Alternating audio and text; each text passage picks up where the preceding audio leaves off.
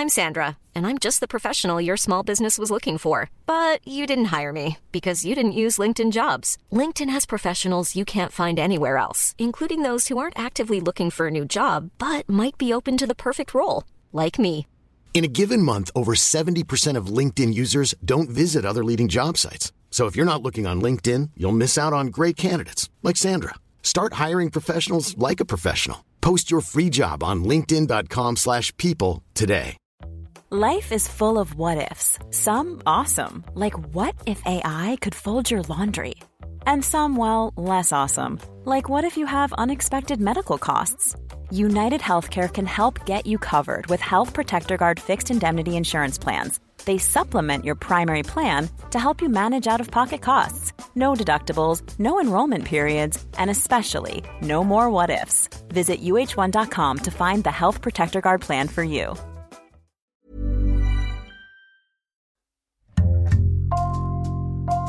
Bonjour, c'est Jules Lavie pour Code Source, le podcast d'actualité du Parisien.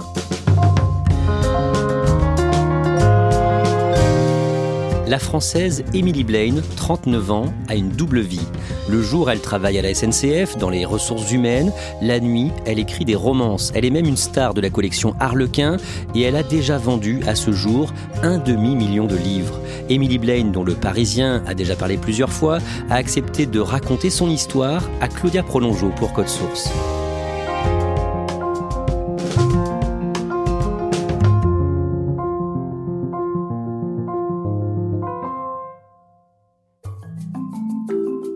M'accueille chez elle, en région parisienne, dans la maison qu'elle a enfin fini de faire construire avec son mari. Le jardin est toujours en travaux, mais justement le paysagiste sonne à la porte. Elle trouve que ça fait très snob d'avoir un paysagiste, elle qui ne l'est vraiment pas du tout. Mais ça fait aussi un peu désuet, et ça c'est quelque chose qu'elle aime bien.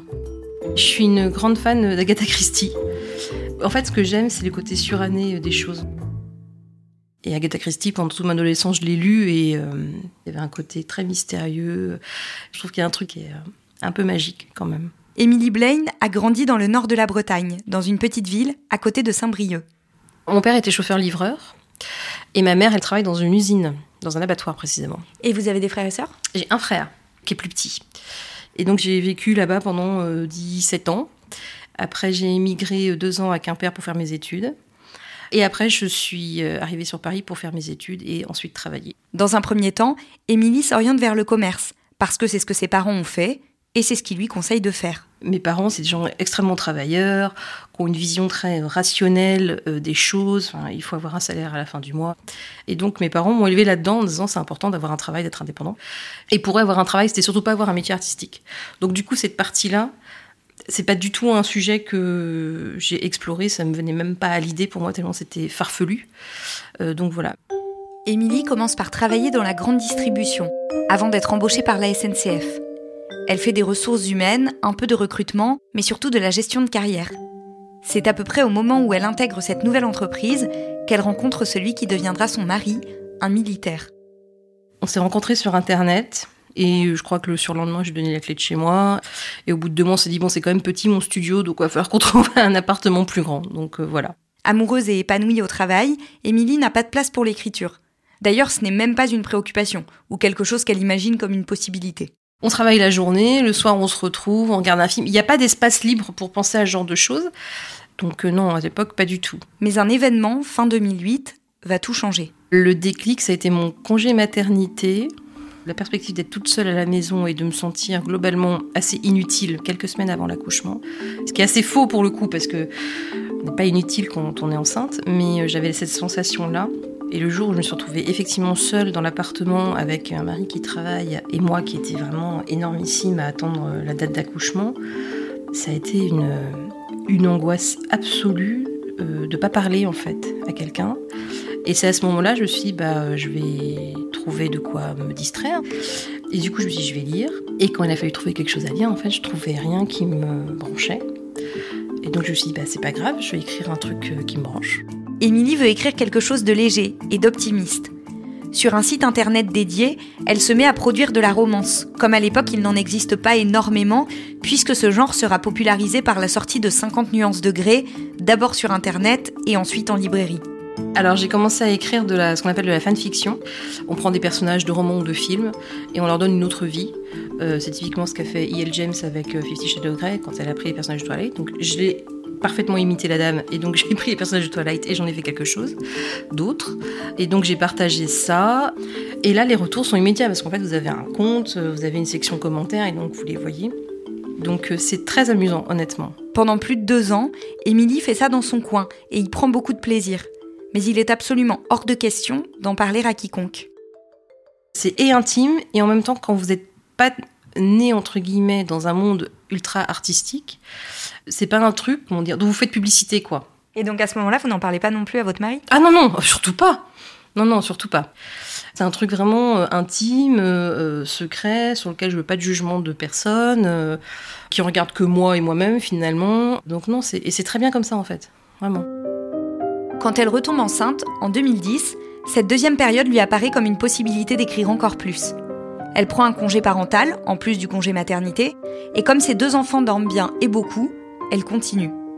Fin 2012, une de ses amies, qui était à l'origine une de ses lectrices sur le site, l'encourage à envoyer un texte à un concours d'écriture organisé par la maison d'édition Harlequin.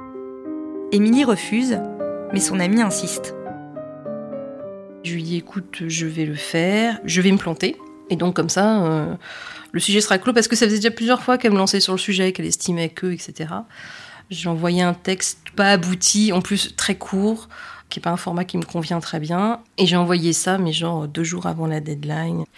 Et puis, bah, euh, j'ai oublié cette histoire, mais vraiment oublié. Je, Une fois que c'était envoyé, pour moi, c'était, enfin voilà, ma mission était faite, quoi. J'ai oublié.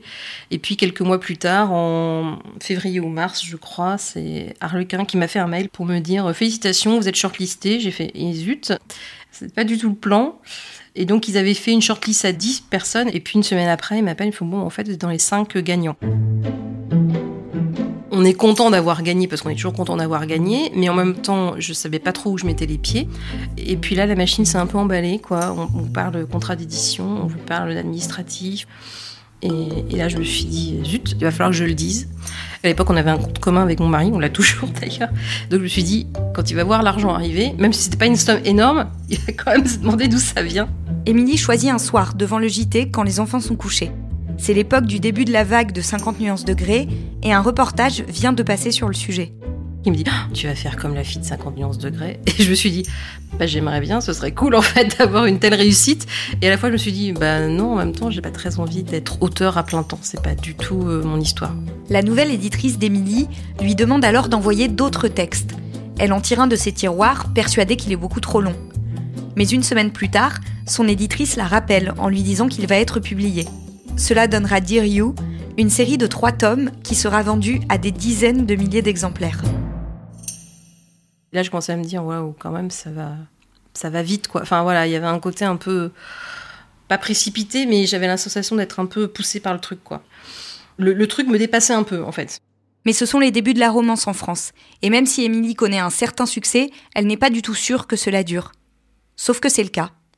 Au bout de quelques temps, Harlequin, qui a été racheté par HarperCollins, met à la disposition d'Emily Blaine une attachée de presse, qui très vite lui annonce qu'elle va donner une interview à Ouest France, puisqu'elle est originaire de Bretagne. Au début, ça devait être dans l'édition du soir, qui était une édition numérique. Et je dis, ok, pas de souci. Donc, euh, on y va, on fait le truc. Ça dure une après-midi, je me rappelle, un, un vendredi. On fait le truc à Rennes, là, dans leurs locaux. Et puis, à la fin de l'entretien, le rédacteur en chef vient nous voir et fait, bon, en fait, on va faire la dernière page euh, de demain, dans le journal. Et là, je me suis liquéfiée sur ma chaise en disant, mais il y aura ma photo? Oui, oui Énorme problème pour Émilie. Elle est publiée depuis un peu plus de deux ans, et ses parents ne sont toujours pas au courant. Impossible de quitter la région sans les avoir prévenus avant. Elle change ses plans, décide d'aller les voir en sortant d'Ouest France, et prend le train jusqu'à Saint-Brieuc. Je me suis dit, il faut faire la technique du pansement, il faut le dire tout de suite. Et donc arrivé à la gare, euh, mon père euh, vient me chercher et euh, arrive dans la voiture, il me dit alors comment s'est passée ta journée? Je lui dis bah voilà j'ai fait ci, j'ai fait ça, puis j'étais chez West France. Il me fait ah bon? Mais pour le travail? Je dis oui si on veut. Je, je- je tremblais dans la voiture, mais c'est ridicule de se dire qu'on peut pas parler à ses parents euh, de manière euh, détendue et calme dessus. En plus de sujets euh, plutôt fun. Enfin, je veux dire, je lui annonce pas que j'ai une maladie, un truc terrible, quoi. Et donc, il dit Ah bon, pourquoi? Et donc je lui dis, ben voilà, en fait, faut que je te dise, euh, depuis quelque temps, euh, j'écris des livres et, ça marche plutôt bien. Et du coup, euh, j'ai fait une interview pour West France et ça sort demain dans le journal. Il me regarde, il me fait, d'accord, mais tu vas pas quitter ton travail, hein Je dis, non, non, non, t'inquiète pas, voilà. Et puis voilà, puis silence radio. Et puis euh, donc euh, le chemin jusqu'à la maison, il y a 20 minutes en voiture. Je me dis, c'est un peu long, 20 minutes dans la voiture quand il y a un silence comme ça. Et donc ma mère rentrait tard le soir, et à peine elle a franchi la porte que mon père a bondi de son fauteuil et dit, ta fille a quelque chose à te dire. J'ai dit, bon, bah voilà, euh, je te préviens que demain, tu verras ma tête dans West France parce que ceci, ceci, cela. Et je pense qu'elle a bugué, en fait. Il y a eu un blanc, quoi. Elle dit, ah oui, mais tu vas pas quitter ton travail quand même. Mais en même temps, c'est légitime que les parents s'inquiètent de ça. Enfin, c'était plutôt touchant et tout. Et je dis, non, je ne vais pas quitter mon travail, maman. Je fais ça en même temps. Ah d'accord, très bien. Et donc pareil là, euh, silence radio quoi. Et donc le lendemain, ils sont allés acheter le journal, ce qui est leur habitude hein, pour le coup. Ils l'ont pas acheté exprès, ils ont l'habitude d'acheter le journal. Et donc mon père a acheté le journal. Il a dit à tout le monde que c'était moi. Il y a 4500 habitants, je pense que les 4500 habitants sont au courant de ce que je fais. Et je me suis rendu compte que je m'étais très angoissée pour pas grand chose finalement. Mais bon. Et ils étaient très fiers. Oui, oui, et je pense qu'ils le sont toujours, mais très pudiques. Ça, ça reste quand même quand j'y vais, euh, bonjour, ça va Oui, ça va. Euh, bon, on discute. euh, Comment ça se passe le travail Oh, bah, ça va bien. Et la question qui vient, c'est Et les livres? Point d'interrogation. Ça se passe bien. Ah, bah, d'accord. Et ça s'arrête là, en fait. Il n'y a jamais de questionnement plus poussé que ça, en fait. Dans son milieu professionnel, la nouvelle a circulé aussi. Et globalement, c'est plutôt bien reçu, même s'il y a toujours quelques remarques un peu piquantes. Bah, on m'a dit Mais pourquoi tu restes ici? Tu pourrais donner ton emploi à quelqu'un d'autre. Ou euh, pourquoi tu t'affiches comme ça? Ou bah, faut pas déconner, c'est pas du Zola non plus ce que tu fais. Enfin, voilà, des trucs un peu. euh, Mais c'est vraiment réduit à une toute, toute petite partie de la population et euh, c'était pas très, très grave. Émilie dit que vendre autant de livres n'a pas changé son mode de vie. Elle admet que parfois, sa famille se fait un peu plus plaisir que d'habitude. Mais ce qui a vraiment changé, c'est que l'écriture est devenue importante et même peut-être essentielle à sa vie. Le fait d'avoir cette vie un peu en double finalement, ça m'a poussé à du coup être hyper organisée sur plein d'aspects. Euh, que ce soit à la maison, au travail, sur les horaires, sur les rendez-vous, etc. Et en fait, je pense que l'écriture, c'est la bulle de décompression absolue. C'est la case de désorganisation parfaite dans l'organisation des journées. Et donc, je pense que c'est en ça que ça devient nécessaire pour moi. Ça me fait respirer, en fait. Vous avez jamais envisagé de, de laisser tomber votre boulot pour ne faire que ça? Environ 15 fois par jour depuis ces dix dernières années. si, si, bien sûr qu'on l'envisage. Euh, pas sur l'aspect euh, financier, c'était pas le sujet. Le sujet, c'était le temps et sur l'énergie que ça demandait. C'est-à-dire que quand vous associez l'écriture plus la presse, les salons le week-end, ça fait beaucoup en fait. Et puis devant les gens, euh, avoir le sourire en permanence, euh, ce qui est normal hein, en demeurant, mais bah des fois euh, vous avez moins envie quoi, c'est plus compliqué. Et donc le à un moment donné, plusieurs fois, je dis à mon mari, j'en peux plus, je suis fatiguée, je dors moins qu'avant. On se dit pourquoi on fait ça quoi, enfin pourquoi on fait les deux quoi? Mais Émilie se souvient de ses congés maternité, et comme le temps, seul chez elle, lui semblait long. je crois que j'ai vraiment besoin de, de lien social et j'ai besoin de mon, de mon métier pour euh, nourrir autre chose derrière, en fait, je pense. Si je dois arrêter quelque chose, ce sera peut-être l'écriture. En tout cas, la mettre de côté sera peut-être l'écriture, mais pas mon travail, quoi. Vous êtes heureuse de la vie que vous avez? Assez, ouais. Assez, malgré la fatigue et malgré euh, le regard de certains qui est pas forcément euh, toujours euh, sympa. Ouais, franchement, ouais, ça va. Ce regard dont elle parle, c'est celui des collègues déjà évoqués, mais aussi celui des intellectuels et professionnels du livre, pour qui la romance est un genre mineur. Moi, j'ai pas vocation à changer le monde, je le sais. Mais par contre, si vous avez passé une heure ou deux à lire le livre et que pendant cette, cette heure ou deux là, vous êtes senti bien, et ben voilà, ma mission elle est accomplie. Et du coup, qu'on juge ce lectorat, ça me chiffonne un peu. Vous vous posez réellement la question de savoir si vous allez tenir encore euh, longtemps? Je me pose euh, tout le temps la question. La, la seule grosse limite que je me suis mise, je me suis dit, si un jour un de tes livres est adapté en film ou en série, là il faudra s'arrêter. En tout cas, il faudra prendre une décision sur qu'est-ce qu'on arrête et qu'est-ce qu'on enfin, qu'est-ce qu'on fait, qu'est-ce qu'on fait plus. Parce que si ce jour-là arrive, et je me le souhaite, ça demande un investissement quand même en temps et en énergie. euh, donc je pense que c'est vraiment. Alors après, c'est une barrière hypothétique et euh, idéale, euh, voilà, tout ce qu'on veut. Moi, ça me ferait plaisir. Mais ouais, là, il faudrait trouver une solution. C'est pas possible en fait. Enfin, je, je vois pas comment c'est possible.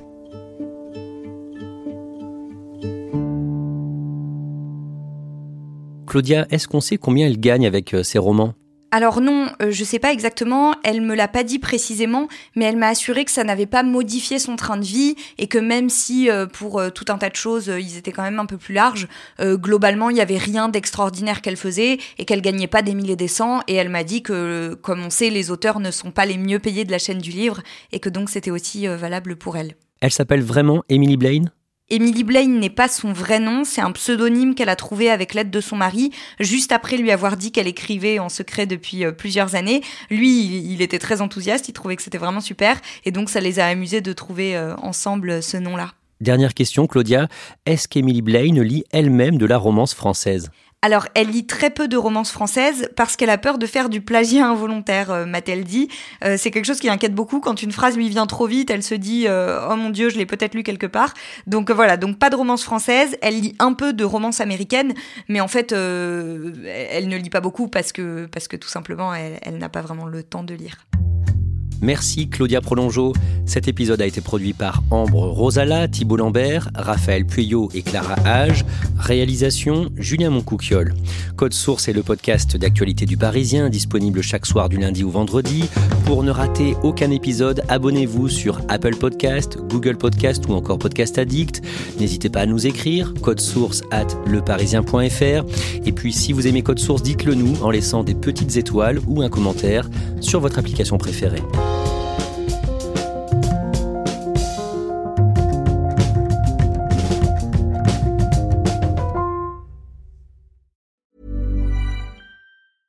Mom deserves the best, and there's no better place to shop for Mother's Day than Whole Foods Market. They're your destination for unbeatable savings, from premium gifts to show-stopping flowers and irresistible desserts. Start by saving 33% with Prime on all body care and candles. Then get a 15-stem bunch of tulips for just $9.99 each with Prime. Round out Mom's menu with festive rosé, irresistible berry chantilly cake, and more special treats. Come celebrate Mother's Day at Whole Foods Market. When you make decisions for your company, you look for the no-brainers. If you have a lot of mailing to do, stamps.com is the ultimate no-brainer. Use the stamps.com mobile app to mail everything you need to keep your business running with up to 89% off USPS and UPS. Make the same no-brainer decision as over 1 million other businesses with stamps.com. Use code PROGRAM for a special offer. That's stamps.com, code PROGRAM.